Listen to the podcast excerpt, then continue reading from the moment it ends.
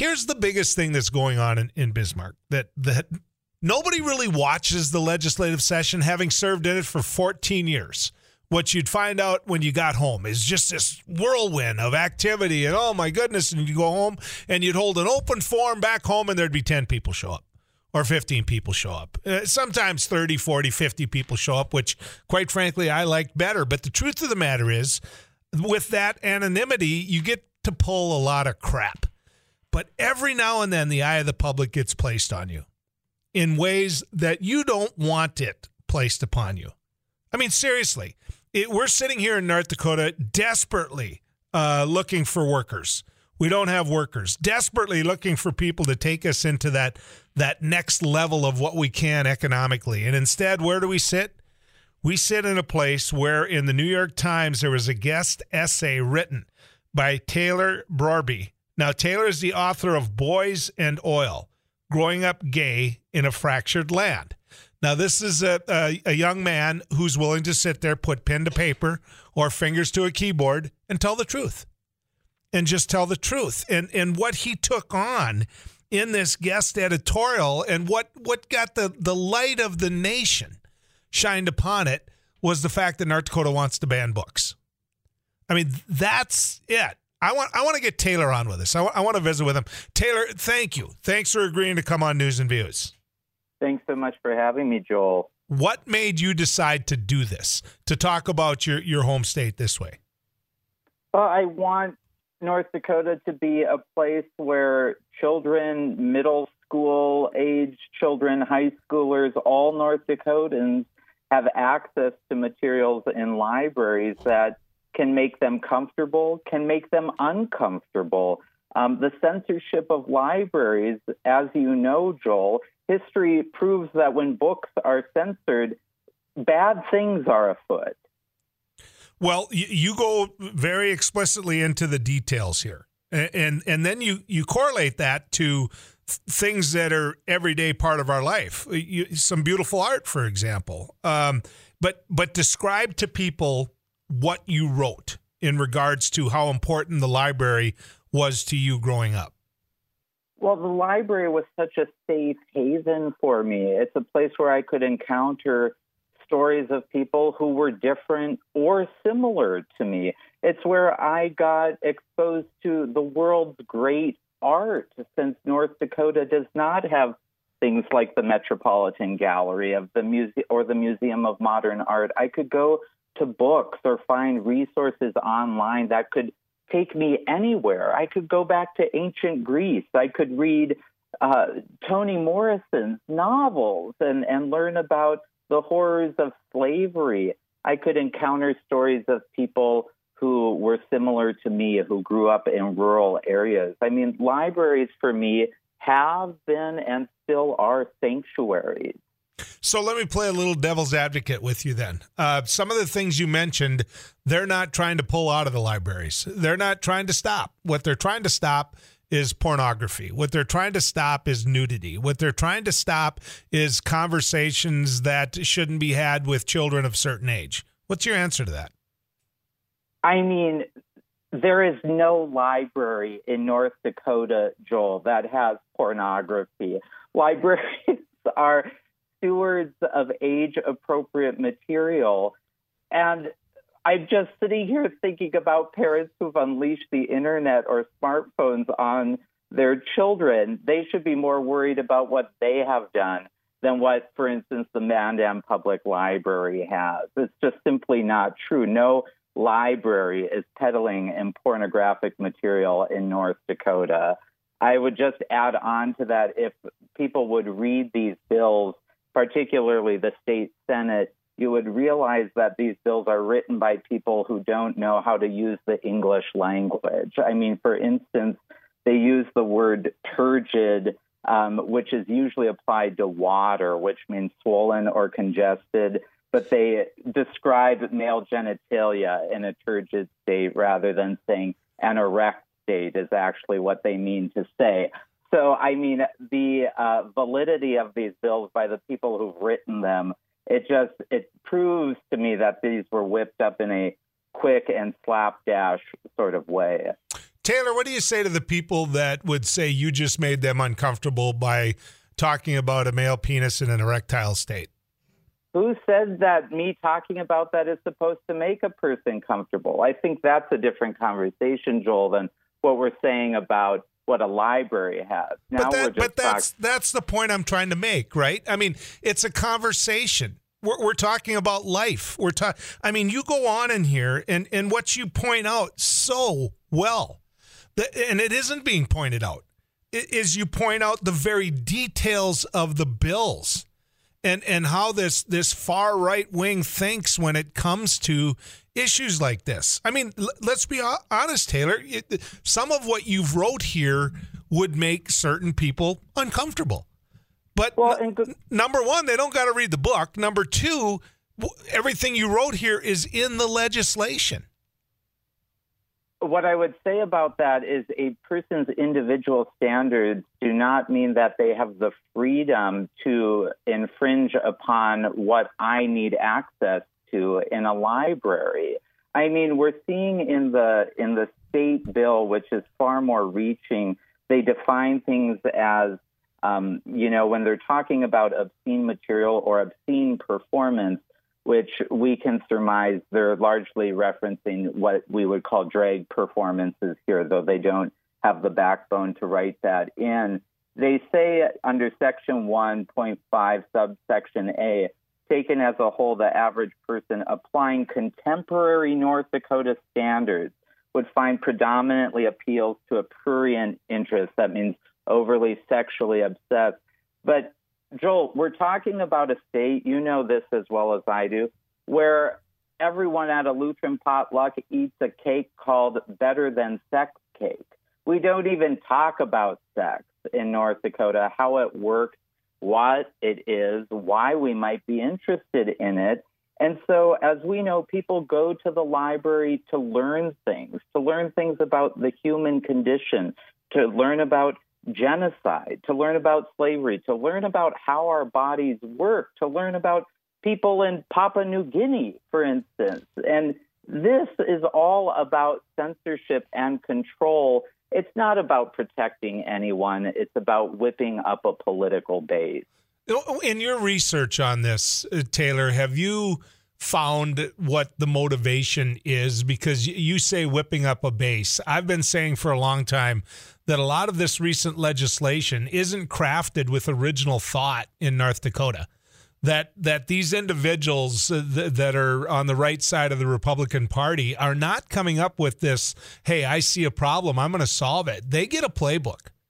They they yeah. get they get a report card, and and it comes from groups like ALEC, and it comes uh, from groups like the Koch brothers where they say, look, this, that, that, that, that. You introduce this legislation, you pass the test, you get this amount of donation. It literally happens. What we're seeing here is something that history has already taught us. If you study these bills, they're pulling on language that has been used to target the LGBTQ community specifically we're getting terminology like deviant sexual intercourse or uh, perversion is in the Senate bill as well. Well, what does that mean? Historically speaking, those were, terms that were applied to people like me. And so this legislation is a direct target to the queer community of North Dakota. I, I want to talk about what that's like uh, in relation to your book. I haven't read your book, uh, Boys and Oil Growing Up Gay in a Fractured uh, Land. I haven't read that. Uh, I, there's a lot of things in there, knowing my state the way I do, that I can imagine were in there. Uh, but having the courage to write it, having the courage to talk about it, and using those those skills that God gave you to to basically convey a message through through words and paper. If you look at this, that letter t- that you wrote, that guest essay in the New York Times, can do more harm in terms of this nation's image of North Dakota than than almost anyone possibly can in terms of hey we need workers we need an image we need to present that that we're welcoming these type of things and there's three types of folks taylor there there's there's the individuals that would say to that good They don't want you here. They don't want you in this state. They're glad you moved away. Then there's the individuals that just don't give a whatever. Then there's individuals like me and Abby who want to get down to the bottom of why you would never feel welcome here and how we can change that. And I want to talk to you about that a little bit when we come back. I just want to point out something, and, this is exactly, I think, what uh, what our guest uh, Taylor Brorby is is getting at. Uh, you know, the, the fact that you want to learn, that it might make you uncomfortable, but you still want to take it in, whether it's listening through a radio station, uh, whether it is reading, whether it is, you know, I don't know how you're you're getting your information, but I do know this: one of the individuals that despises me the most in our text club I mean, despise is, is a kind word. It says, Us North Dakota people don't want these sex and pornography related books in our schools where our elementary students are there to learn the basics. Um, so, this individual once wrote and said he was never going to listen to this show again. Never going to listen to this show again. Well, he's listening to the show and he finds us disgusting. He finds us wrong. He, but he's listening to the show. And the reason I bring that up is because that's exactly what Taylor's getting at. You know, he may be uncomfortable, but he's he's learning. he's learning what the people that don't think like him think. But Taylor, that's kind of my point and some of what you're getting at with your time in the library. Yeah, part of what libraries did to me is they both showed me that I wasn't alone in the person that I am, and they also challenged received viewpoints. They, the great thing about libraries is they might make you think, you know, and challenge some things that we would call cultural wisdom or things your parents told you or your friends told you they get you access to information and allow you better to get a whole picture and to come to your own conclusion. So let me ask you this, Taylor. Where do you live? I'm currently living in Salt Lake City, Utah. Could you ever? And Salt Lake City, Utah, isn't exactly the state of Utah, I should say, isn't exactly right. this liberal bastion. Fair. That's correct. Right. Uh, would would they are they banning books in Utah? the day I arrived in Utah, one of the state's largest public school districts attempted a ban on 52 books. So this is starting to whip up into a fury here as well, as it is in many states around the country. With with as much recon as you've done on this, because of the similarity between this legislation. And that was always the tell for me when I was in the legislature. When the bills were written exactly like each other, just under a different heading or a different sponsor or a different number, but the bills were the same. Uh, you could tell that they came from a national push, that that was something that drove behind. But what they affected was the state they left behind. And so the reaction that people have had to your essay, the the reaction that people have in regards to the the piece that you had in the New York Times, what was it like? It was incredible. I mean, I've only gotten praise for it. I, I'm sort of waiting for the other shoe to drop. You know, I mean, people love their public libraries, whether they live in North Dakota or Wyoming or in Queens, New York.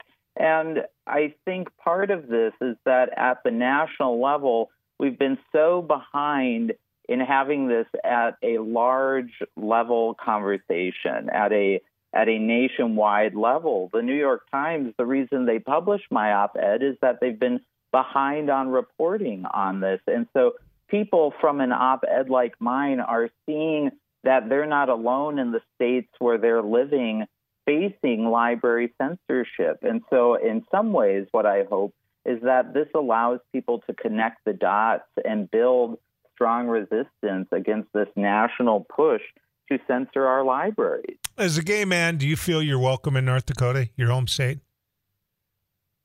I think I am welcome in certain circles in North Dakota where I'm allowed to be who I am and not uh, viewed as a threat to people. There's there are certain places in North Dakota where it would be very dangerous for me to openly be out. And I'm just saying, you know, being me, I whatever that means to people. I mean, I don't dress in any sort of extreme way, though I wish I did. I, I just am conservative, wearing blues and greens. But I I find in libraries I'm very welcome at public uh, events where I get to speak about the work that I do. Uh, there are definitely certain places I, I wouldn't go alone in North Dakota, which I hope people listening will take that as a comment mm-hmm. on that. There's work to do. Yeah. Well, when we come back, I want to talk about that. I, I want to talk about uh, whether you can live in North Dakota and help our economy right after this. Taylor Brorby is an author, uh, and his book is called uh, "Boys and Oil: Growing Up Gay in a Fractured Land." and And his guest uh, essay for the New York Times, which pff, exploded, uh, people had a chance to read it, take it in, and here's here's why it's upsetting to me, folks, is because you've got some ideal idealists uh, that that that now are in power. There's enough of them in the North Dakota legislature where they're defining exactly who North Dakota is. That we're a book burning, book banning state, which isn't the North Dakota I grew up in. Uh, people from both sides of the aisle embraced education, embraced libraries, embraced the ability for people to learn and to be who they were, or at least for the most part, uh, people were like that. It's gotten worse. It, it's it's worse now, and you're seeing it in the North Dakota legislature, and that's a reflection of all of that. Taylor wrote about it. He wrote an essay in the New York Times pointing out that North Dakota is becoming a book banning, book burning state. And you know the the premise of his his book, uh, "Boys and Oil: Growing Up Gay in a Fractured Land." What Taylor? What made you decide to write that book? what, what is the premise of the book? Well, the reason I wrote it is because that book doesn't exist, Joel. If you go from North Dakota down to Texas and then over to where I live in Salt Lake City and up to Seattle, it's about 15 states, and there's no nonfiction book about being gay in that part of the world. I mean, in North Dakota, in the eastern part, you have Melanie Hoffert's book, which I'd recommend called Prairie Silence. But my book. And, and read chapter eight. Okay. Yeah, that's right. That's right. My book uh, explores growing up in a landscape I loved. I, I, I still love the prairie of North Dakota. I think the golden hour in November, there's nothing better in this country. You encounter a little boy who loves playing outside in the natural landscape and then is growing up realizing that he's different from other boys. Um, also, that I am the product of multiple generations of the fossil fuel industry. All my relatives work in coal, oil, and natural gas. And so there's an environmental theme in there about extractive economies. And then also about being the first person in my family to finish college. I, I want to share some of the the text messages with you, Taylor, because I think that this is indicative of people that aren't always heard and don't have the ability to run for the legislature in their life right? They, they either yeah. don't want to or they, you know, but they're they're part of this group. Uh, somebody said, Joel, tell Taylor he is invited to dinner with my family anytime. I support the LGBTQ community and want them in North Dakota. I'll support also support all books. It is vital for all of us uh, to keep our minds and hearts open to education and learning. Um, they're there you know they're there. You're, you're welcome. Melanie Hoffert is a friend, albeit I wish I I talked to her more. I haven't talked to her in, in quite a while, but the courage that she had to write that book and to talk about my home little area of this state and what it was like to grow up gay. Uh, it it's just I'll tell you what, Taylor, there's good people out there yet. There really are. But this can be a vicious, vicious land for someone like you. It really can. The, of course, there are good people, Joel. They come out to my book readings. They they come to my creative writing workshops when I'm back home in North Dakota. Um, I see them at public events. I know this.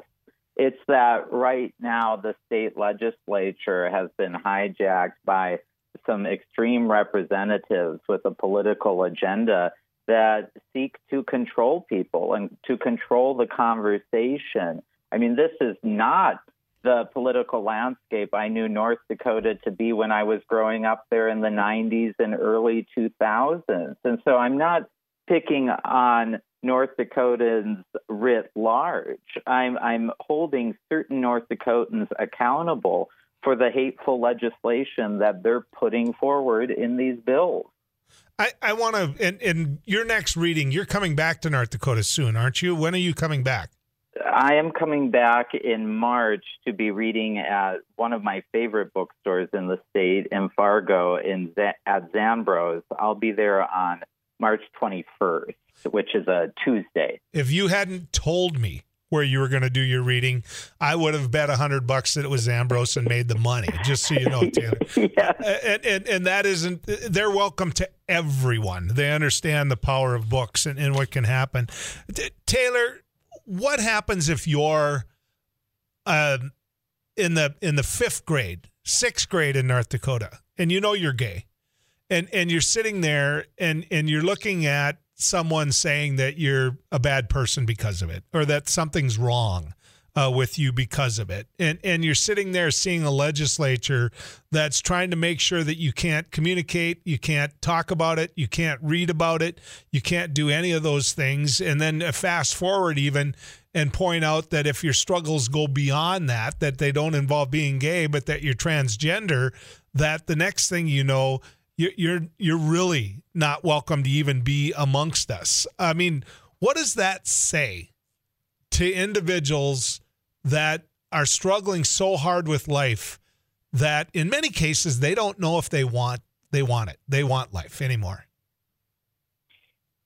It means you either have to get out as quickly as possible, which presupposes that you have the means to do that, the financial means, or as the Trevor Project reports, which uh, keeps a close eye on the mental health landscape of queer youth in this country, uh, you'll have an increased suicidal ideation rate. That is, you'll consider ending your life. Last year was the highest rate. Each year it goes up. Last year, 45% of queer youth had suicidal ideation. So, people who are listening, if you know two queer youth, one of them last year thought leaving the plant was a viable option. That number is higher, Joel, amongst queer youth of color, and it's higher still amongst trans youth. Last year, 69% of trans youth had suicidal ideation.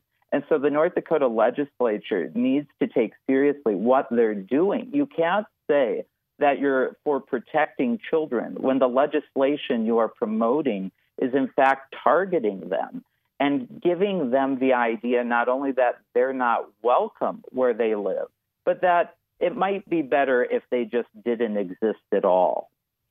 Let's let's go away from just the vicious hatred of individuals that aren't necessarily like them. But let's go let's go to the sheer economics because maybe that's a way to connect. Just we don't have workers in this state. We don't have a diversity of population to the point where others want to live here. It's like, look, unless you think that way, you're not welcome there. So it isn't diverse enough to have what could be a bigger, broader community. How much is that noticed nationally? If I were to hold a, a, a job fair, for example, in, in New York or Chicago or anything like that, and try to get a hundred highly intelligent, skilled people and point out the good things that we have going on here and say, come on, come on, let, let, come live with us. I want you to be my neighbor. What reaction do you think I'd get from people? They wouldn't know where you're talking about, Joel. To be quite blunt with you, North Dakota is the least visited state in the country.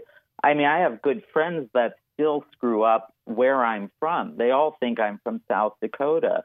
Or people will regularly say around the country, Oh, I've been to the Dakotas. Well, you and I know they're always meaning South Dakota. Um, and so this is a place that where when I was growing up, people would say, oh, people out in the wider world love the North Dakota work ethic and look for it. The reality is, people in the wider world don't pay attention to North Dakota. It's why an article like mine is necessary. It's just that it allows North Dakota to be the testing ground for some of the country's worst ideas, Joel. And so part of what I think North Dakotans have to ask themselves is this what we want to be known for? To be known as a closed minded place that only you know, allows people to make their living by destroying the landscape of North Dakota? Or could it be a model of what a place could be where everyone is welcome, where we have jobs that aren't uh, predicated on boom and bust cycles of the economy? I mean, that would be a North Dakota I would really love to get behind. Well, uh, in in you're not going to get there with legislation like this. You're not. One of the big tests here, Taylor, is going to be the what the governor does because much of this is going to end up on his desk. Um, and the governor has pushed and forced and talked a lot about the whole diversity of the economic uh, base playing here in the upper Midwest. And, uh, and uh, aside from the sheer viciousness of this legislation, I think it's important as well to just if if a guy's going to get them to stop it, the only angle one might be able to take is to point out how devastating this is to the economy, even though it does way worse things than that. And so, Taylor, none of this gets brought up if you don't if you don't sit there and say I'm writing that essay. I'm I'm putting that out there. Uh, again, one more time, you're coming back to North Dakota to do a reading when? March 21st at Zandbroz in Fargo. Find find us when you get here. Would you? I'd I will. Okay, thank you.